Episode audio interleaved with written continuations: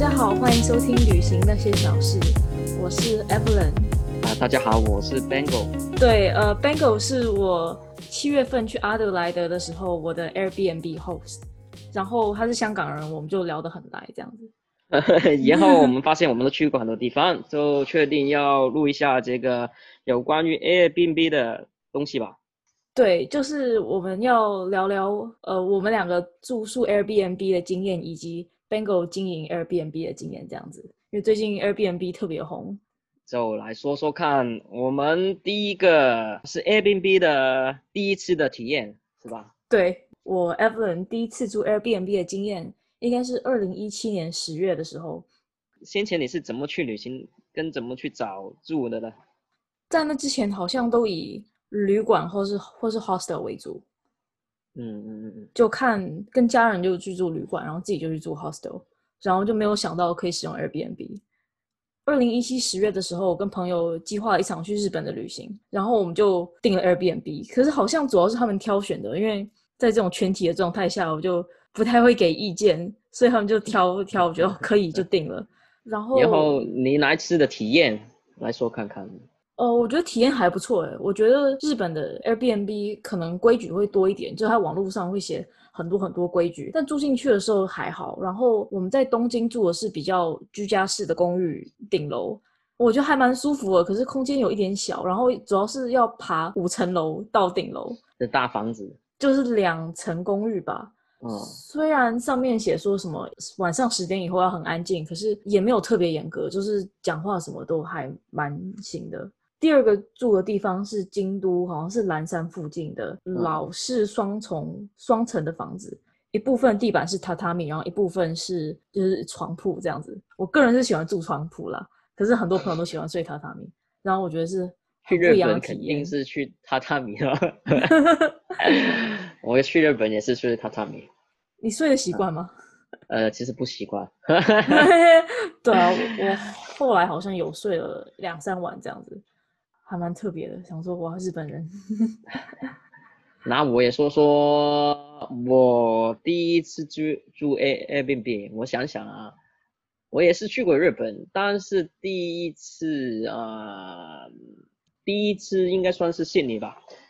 就是哎，很有趣，很有趣啊！这个可以说一说，就是去到那边啊、住的地方，因为它近海边，然后是一个举办呃 wedding 的地方，然后我要参加我朋友的 wedding，然后去到那边呢，就是一个呃中年的一个女女人吧，然后她就是一个算是艺术家，然后住的过程里面，她还跟我聊很多她的过去啊怎样，而且她会画画。她会画一些还蛮有特别的什么油画叫做，然后有一天就有一天，他就跟我说有没有钱可以给他买烟，然后 对，然后就是这样，我就给了他钱，就买了两部习近平的画，然后就带回家，然后我觉得这样的体验其实蛮不错的，然后之后就变成去日本、台湾都比较用到这个 Airbnb。对啊，我我对那两幅画印象蛮深的。在、就是、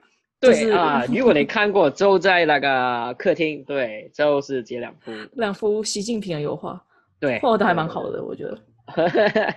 如果每一个人去到来到我家都会看到的，然后有时候他们会觉得，哎，为什么有个习近平？然后我就跟他说，这个故事还蛮特别的，就是我去 Airbnb 拿到的。哦，对啊，嗯，我还没有这种体验，还好像很不错，还蛮好玩的。然后。那次我记得还有跟他合照，看看有没有机会，我之后再 PO 出来，还是给你看。哦，也可以啊，对啊，你 Instagram 好像不太常更新啊。对，我其实拍照拍很多，但是比较少更新。嗯，可以多更新。好，然后下一个我们要聊的是什么？呃，印象最深的 Airbnb。印象最深。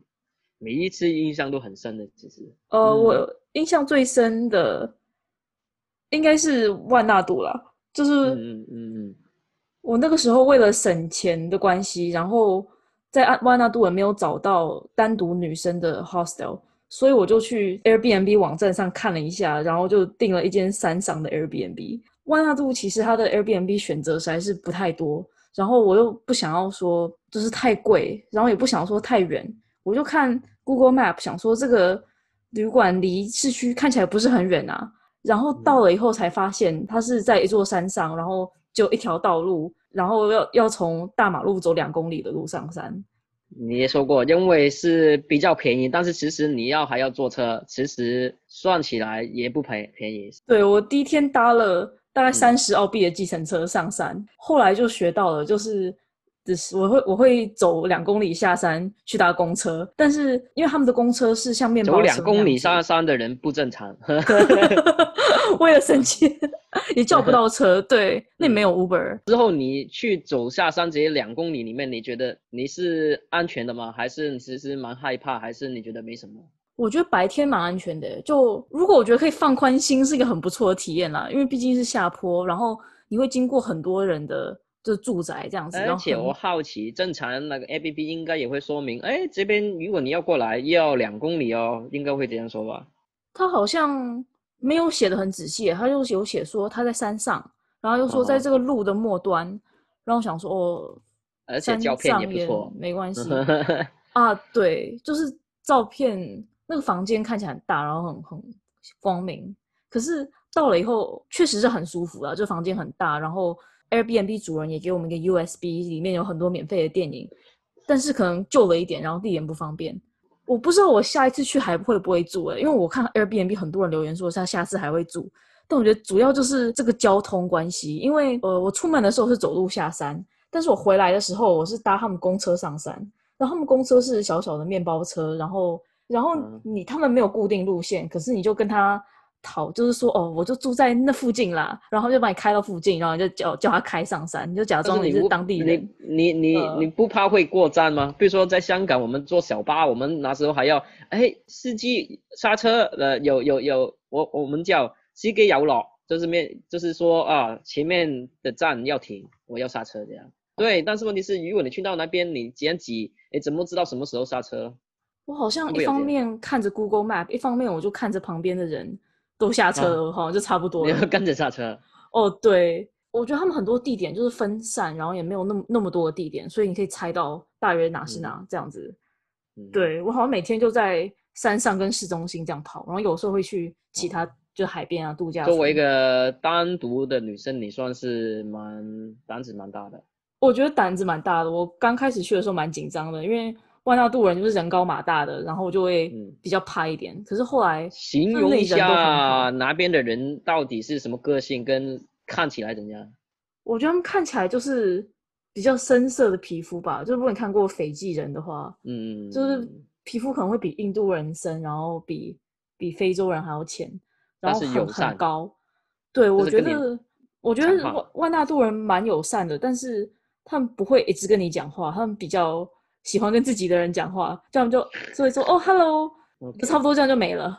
然后他们有当地的语言，所以虽然他们学校是讲英文，可是他们当地人是讲自己的话。补充一个有趣的，就是他们，因为他们每个岛有些是被法国殖民，有些是被英国殖民，所以被法国殖民的岛是法语为第一语言，所以也会说法语。对，所以如果是其他岛的人来的话，只会讲法语，不会讲英语。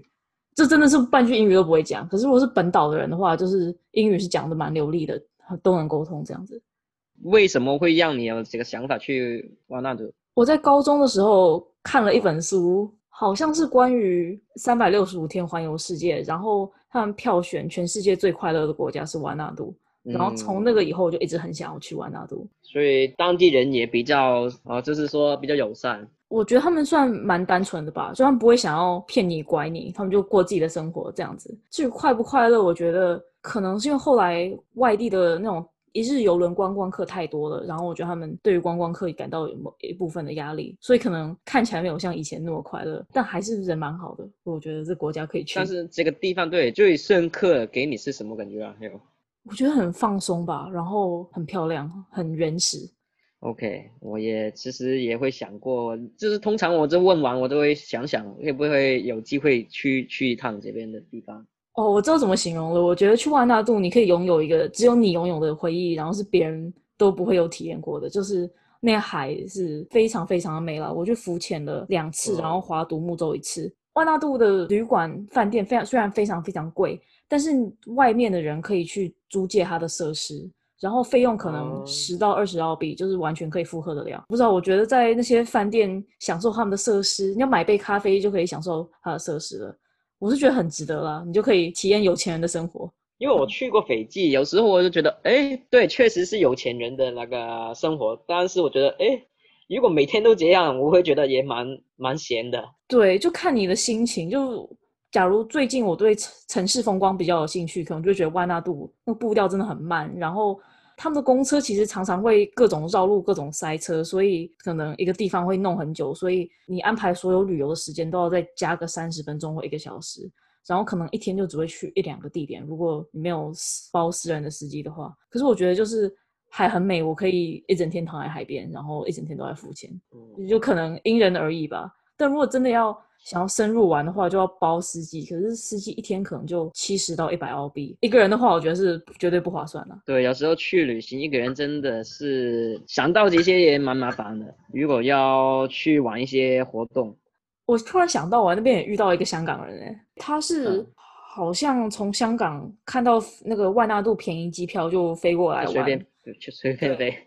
我觉得他也是背包旅行很久哎，就是他我们要搭公车去一个比较远的瀑布，然后那个公车司机出五块澳币，然后我就想五块澳币就好了，可是他就硬要杀价到三块澳币。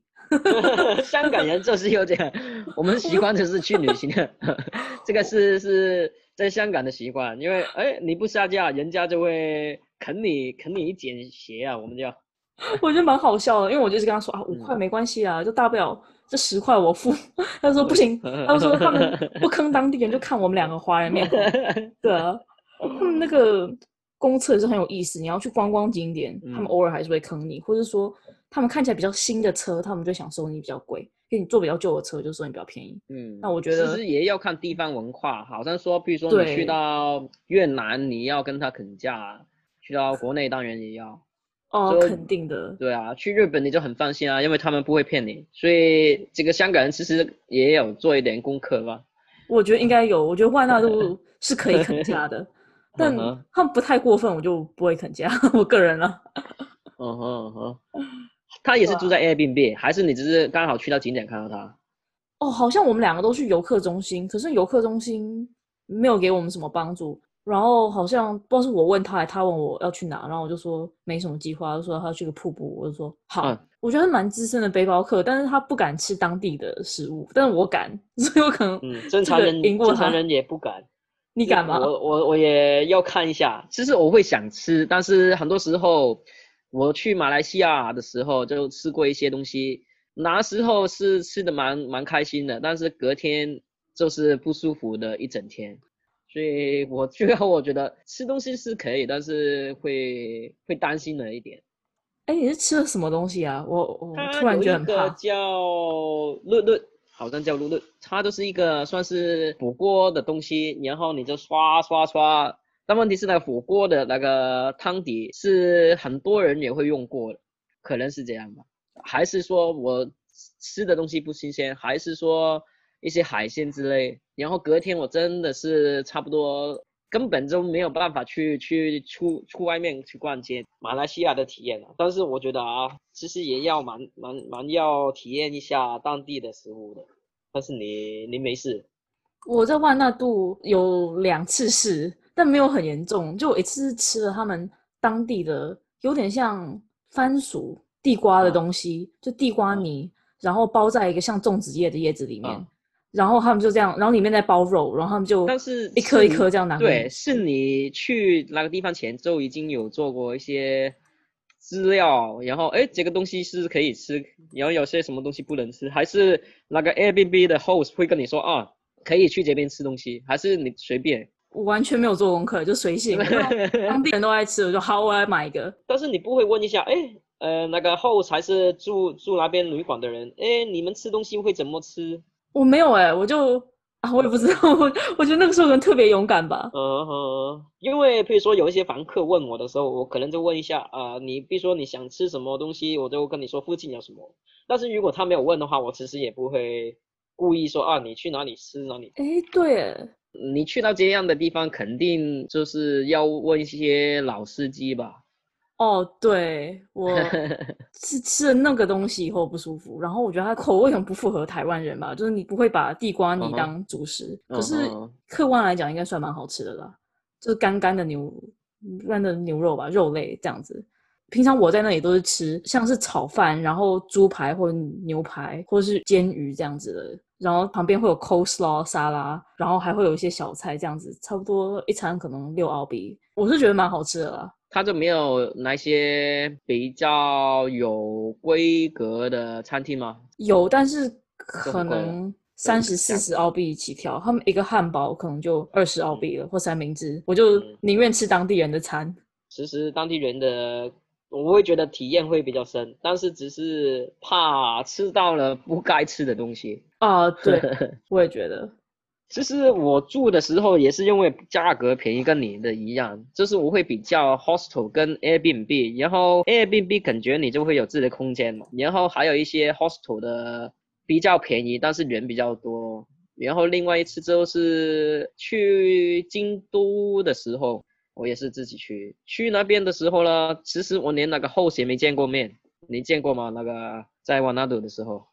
我最后一天才见到的，哦那个也是，他就是在讯息就发，哎，你可以 check in，然后我就 check in。但如果你没有看到他，你 check in 的时候，你是怎么 check in 呢？在瓦纳杜那那时候，好像他把钥匙藏在一个地方，我就拿了。嗯、我记得是传统的大钥匙那样子的。嗯，所以有时候我也觉得啊。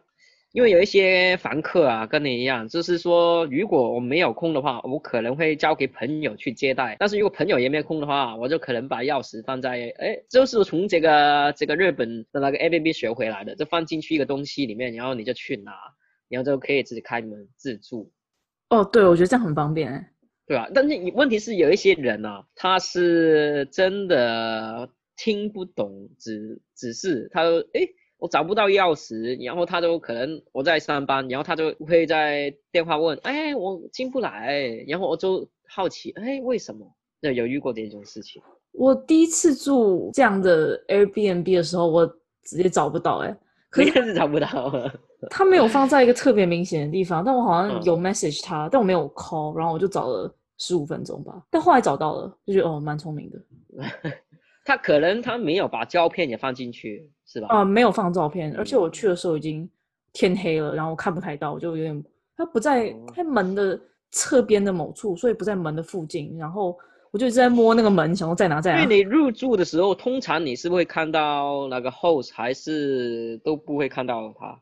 我觉得可能看不到的时候占百分之六十，然后看看得到占百分之四十。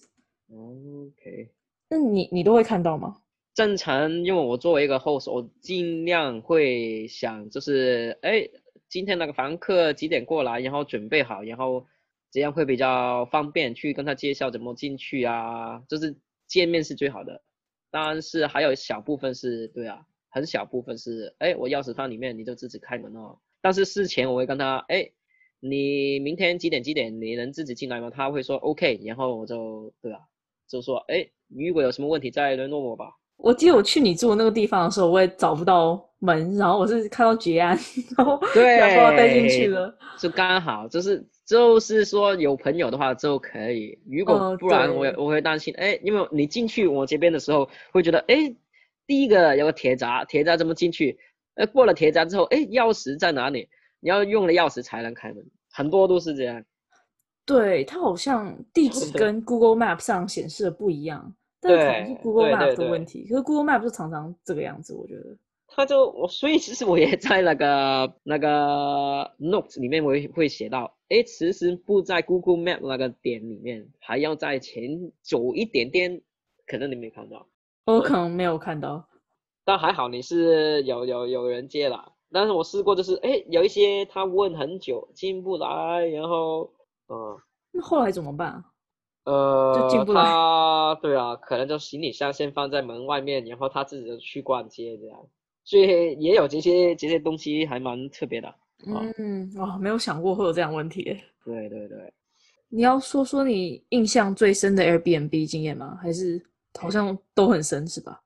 哎，其实每一次我觉得交流都是很深刻的。然后如果你说最深的经验，哦、我住的体验算是那时候在悉尼的时候，感觉就觉得哎，这个画家蛮蛮好笑的，之后才让我开了这个 Airbnb。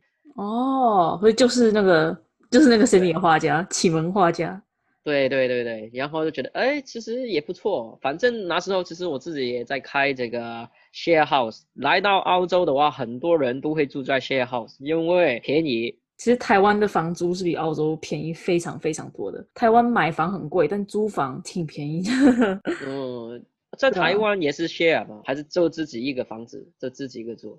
如果稍微有点经济能力，就会自己一个人住。可是如果 share 的话，就会非常便宜，可能就啊，我也不知道，我还是不要随便给价钱好了。但是我去台湾的时候，我也是用 Airbnb 也有，然后我记得也算是真的是便宜的，两万的价格。我会觉得比澳洲便宜了，可是可能比泰国贵，就对我来讲已经够好了。最重点是选择，我记得还蛮多的。比如说啊，我要想想要去哪里。其实我是先开 Airbnb，你要看哪里是有空，然后我就看，哎，这边跟地铁站近，我就 check in。哦，不知道每个人可能都不一样的。我去旅行也是一个包包。哦，我就是自称自己是背包客，但我就拉一个行李箱。所以我觉得电梯通常不一样，因为你可能有一点摄影器器材吧，可能比较多东西。对，因为我的习惯就我会带很多乱七八糟的东西。那重要的东西都带，都会忘记带，然后我就带很多不需要的东西，我带很多衣服这样子。但我在澳洲境内旅行的话，为了省那个机票钱，我就会只带一个包包。因为那个 domestic 是给你一个包包的空间，然后你再再拖一个行李之后要缴费。对，有兴趣来到澳洲旅行的人，记得小行李你就可以去比较多的地方。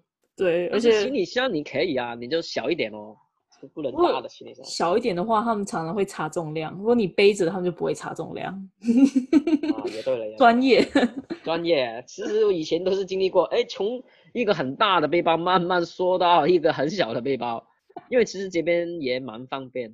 对啊，我觉得算蛮方便。我是我第一次去塔斯马尼亚的时候，我就、啊、就为了省钱，我就只有拿一个小背包，就是被强迫从一个大背包人变成小背包人，后来就习惯了。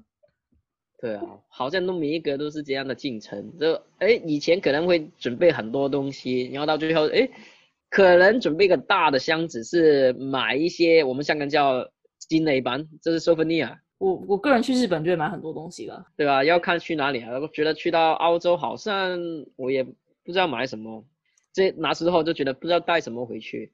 哎，我也不知道哎。但是比如说你去到那个瓦纳杜有买什么东西吗？souvenir。我买了两个木雕鱼的形状的，我觉得我是冲动购物哎，因为蛮便宜的啊。哦、然后我记得好像一个六块澳币吧，哦、但是我就一直不知道放哪里，我就一直放在抽屉里。然后后来我受不了，我就把它带回台湾。然后我妈看到以后就不知道怎么讲，她就不予置评，就问你为什么要买这个。以前我也是这样，就是会收集一些当地的东西。澳洲有一个叫 didgeridoo 嘛，一个呃乐器，然后我也买了一个。哦我会觉得我自己有点神经，买来干嘛？但是以前会这样，但是现在可能都会买一些吃的吧。嗯，现在买吃的比较多，然后纪念品我只买磁铁跟钥匙圈，因为我东西太多了。刚刚有说你开始经营 Airbnb 的契机吗？就是因为从 share house 慢慢觉得，哎，这边好像的 share house 房客，怎么说？有一个故事，就是有一天我发现我的。啊、呃，我有一个放钱币用来做一个纪念的，但是发现那个钱币的罐子小了一半，就发现原来有人用了我的钱，然后从那一天就觉得，哎呀，很心疼，就变得不太想做这个 share house。哦，所以是 share house house 的时候被偷？对，其实我一开始的想法很简单啊，因为那时候有朋友就说，哎，我们要不要搬进去一个大一点的空间？然后干净一点，一起住。然后从那时候就变成一个 share house，算是 backpacker 的 share house。然后如果去到 Adelaide 阿德找到我的话，几乎我这是第一个去接待这个 backpacker 的。九年前哦，七年前、八年、八年前。蛮早的。嗯，然后因为这边其实不多啊，然后哦，阿德里真的不多，因为我有、哦、我原本想住 hostel 的，可是我觉得你们的那个价钱太划算了，嗯、我就 太偏远了吧。但是在这个过程，走路都可以。在这个过程里面，我会觉得，哎，其实不错的点就在于，我是一个很喜欢去旅行的人，然后看到一些，哎，也很喜欢去旅行的人，就觉得，哎，大家可以聊天，当个朋友，这个就是 share house 那时候的感觉。然后一直到哎，有一些不遵守规则的人出现了，就让这个想法就觉得哎，Airbnb 的客人我可能比较有保障，因为我能知道他的资讯，也有一些啊、呃、保 insurance 保障到，就是这个原因吧，大概从那个 share house 变成 Airbnb。那你会特别挑选就是你的住客吗？然后他他们会写一些什么样的东西啊？这个其实，在 share house 的时候也会有，对，在于他这个人是不是比较有兴趣问问题，跟有兴趣去对话，然后就确定这个人是不是很适合来住。哦，也对，我那时候好像没有写很多，啊、就是写说你没有写，但是问题是会看到你那些 comment 是吧？哦，对、哦，完全忘了。啊，对，其实会看到这些，我会觉得也是蛮放心的。啊，那你如果你去住一个 Airbnb，你第一个点，然后你会看什么？我搜寻的时候都是把价钱一个人压在八十澳币以内，嗯，然后看地点，因为我住过一些蛮偏远的 Airbnb。但除了这个以外，我会去看就是对于 host 的留言，然后对那个地方的留言，然后如果大致上是正面的，我就会住。我没有太多要求，就就住进去就是。最开始的时候，我觉得这个是一个很好的东西，原因是它是 benefit 一些当地的人，而且当地的人应该比较有热情。如果你住在 hotel，hotel 就可能会觉得啊，这个就是给你就是很高级，所以他收你的钱，他不会再做更多的东西。对，我觉得很多 hotel 对我来讲就太贵了，然后就如果你要一个有特色的 hotel，通常就价钱真的是相当高。可是 Airbnb 我觉得可以蛮容易做到，就有特色，然后价钱又能接受的。范围，嗯，然后住 hostel，我住过最差就是 backpacker 啦，然后会十几个人住在一起，哦，然后一个晚上会有一个人在咳嗽，然后另外一个人可能又在打杯红，杯红听过你讲了？杯红是什么？睡觉的时候打呼。哦，打呼打呼。对，所以其实也是这个原因，觉得哎，我控制一下这个住的品质，我自己住也开心，然后。我变成 Airbnb 的过程，也把房子的做的很漂亮，比较干净，也是一个原因了。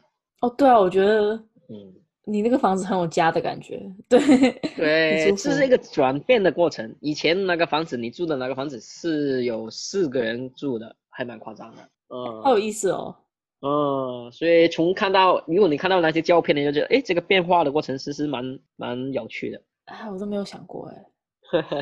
对啊，我去住你那里的时候，我觉得你的床蛮舒服的。可是，嗯，我之前住过很多 hostel，就几乎住每个 hostel 的床都不舒服。挑过的，我那时候还故意买了 queen size，还蛮大的床，很厚的，对，软软。然后其实我也考虑过很多想法，哎，到底我应该定什么价格啊？但是我还是基于我觉得我自己去旅行，我也想要住到一个经济实惠的价格，所以我都定到比较便宜的价格。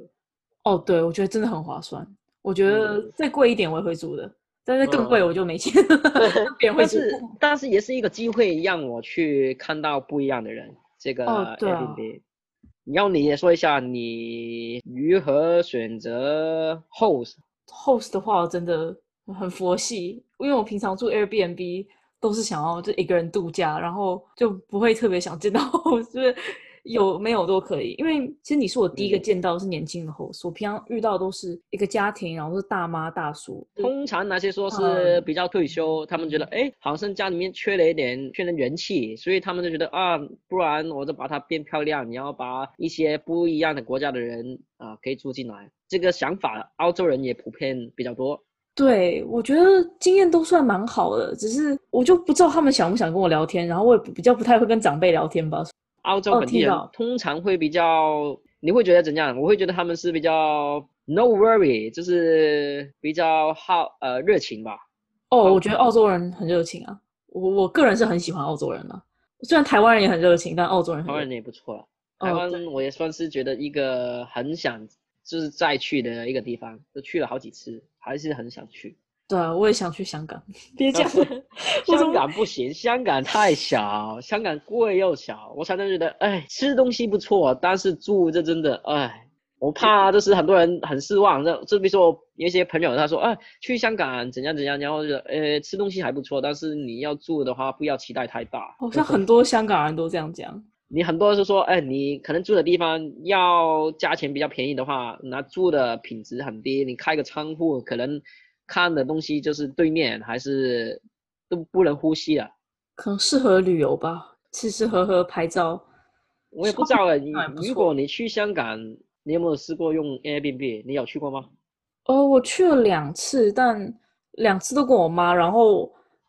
因为那旅馆费真的很贵，我们就住在很小很小的房间，两两次都就是我们省到说，诶，一次是我跟我妈，然后后来是我跟我哥，然后我们就加床这样子，就塞在一个房间里，好几个人。不过我还是很喜欢香港啊，只是那个时候可能没有想到可以住 Airbnb 吧，就省着在旅馆里这样。其实我也不知道香港有没有，我有想过如果回去香港之后开一个 Airbnb，就比较有趣一点。不然有时候啊，我觉得一个地方确实，如果你多一个房间出来，我觉得都可以，就是把它变成一个 Airbnb 一个机会。但当然了，你要管理好你的房子啊，要怎么跟哪个房客沟通啊之类的。对啊，我觉得是个很好的理念呢。就我觉得，如果我有自己的地方，我也会想要，就是把它打造成一个 Airbnb。几乎我是遇过了世界每一个国家，很多国家的人都来住过。就是比如说 Russia，然后 India、Filipino、中国的、马来西亚的、Europe 的、荷兰、英国，就很多人都来过。这样我的过程，我都觉得，哎，跟他们聊天其实是一个不错的选择。啊、呃，今天的 Podcast 就到这里，我们谢谢 Bengal。好，谢谢大家，希望大家听到我的东西都会觉得有用吧。对啊，就是以后如果大家有什么 Airbnb 的疑问，可以找他。对，来到阿德的话，有机会也可以找我啊，随便欢迎大家聊天，也可以介绍一下阿德这边的景点，也可以。对啊，然后如果大家有特殊想要分享的 Airbnb 的经验或旅游经验，都可以到我的 Instagram 或到 Bengal 那边的 Instagram 分享。就这样，可能过几周再见，拜拜，拜拜。